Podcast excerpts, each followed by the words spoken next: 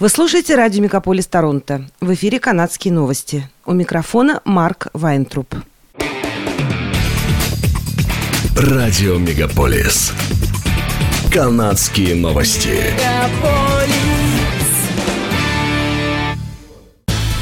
В эфире канадские новости. У микрофона Марк Вайнтруп.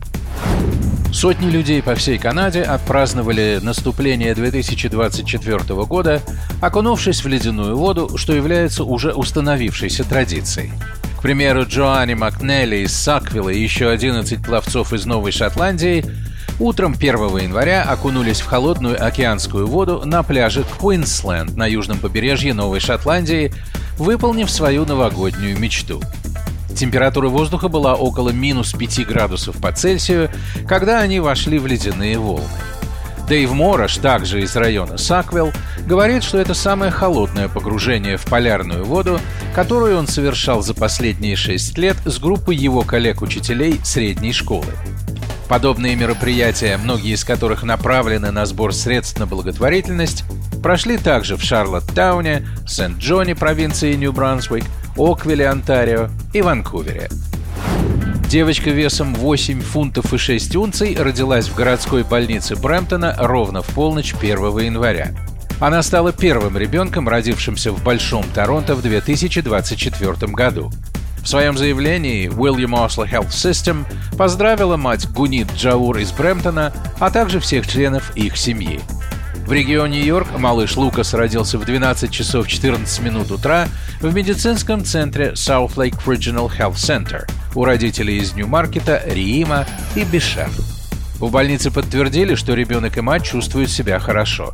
Сеть здравоохранения Скарбора подтвердила в социальных сетях, что у них первый ребенок в две тысячи двадцать четвёртом году родился также в двенадцать часов четырнадцать минут. А больница Mount Sinai Hospital в Торонто сообщила, что малыш Баттельо родился в двенадцать часов тридцать семь минут. Всего несколькими минутами ранее у другой пары из Брэмптона родился ребенок в больнице общего профиля Итобико в двенадцать часов тридцать две минуты.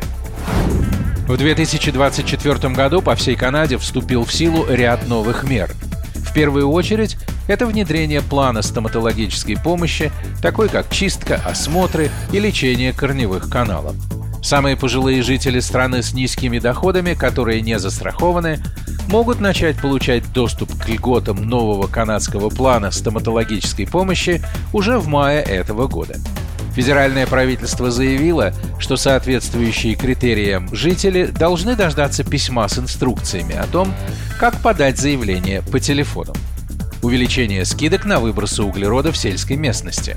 Начиная с апреля две тысячи двадцать четвёртого года, Оттава удваивает надбавку к оплате за загрязнение окружающей среды с десяти до двадцати процентов.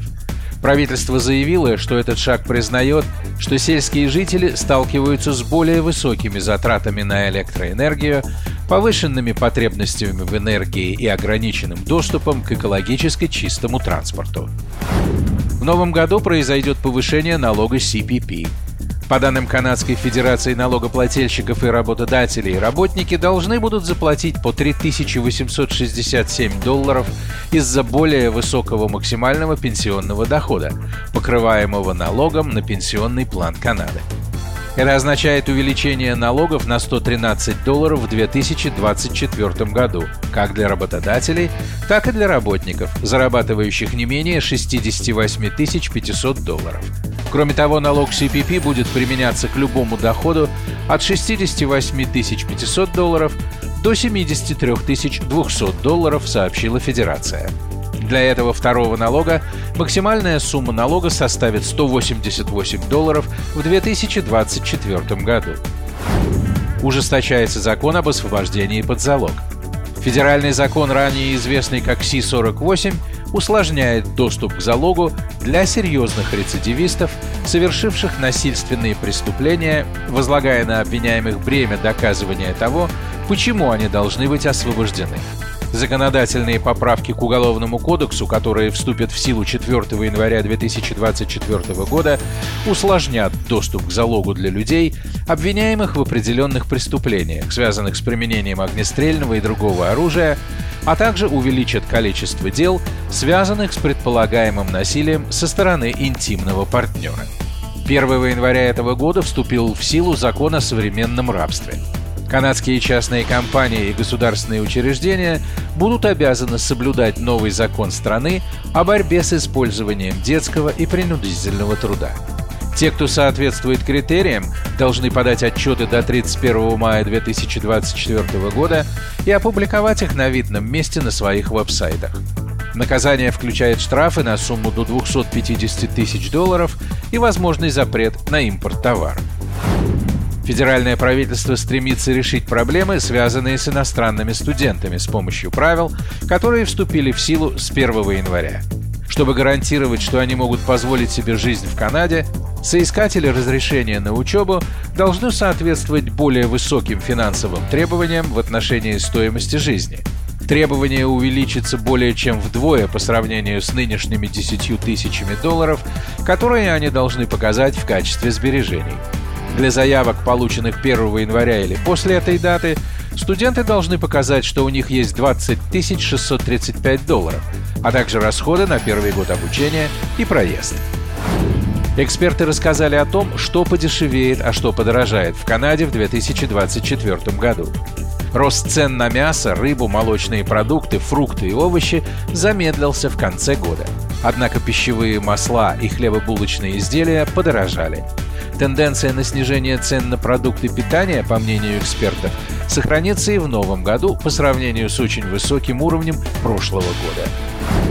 Канадцам не следует ожидать падения цен на дома на одну семью вблизи городских центров в новом году, сообщила Лорен Хоу, брокер ZooCasa.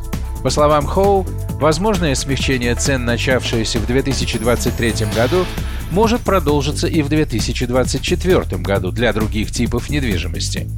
Рекреационная и сельская недвижимость, в том числе дома вблизи горнолыжных склонов и в более отдаленных районах, начинают дешеветь.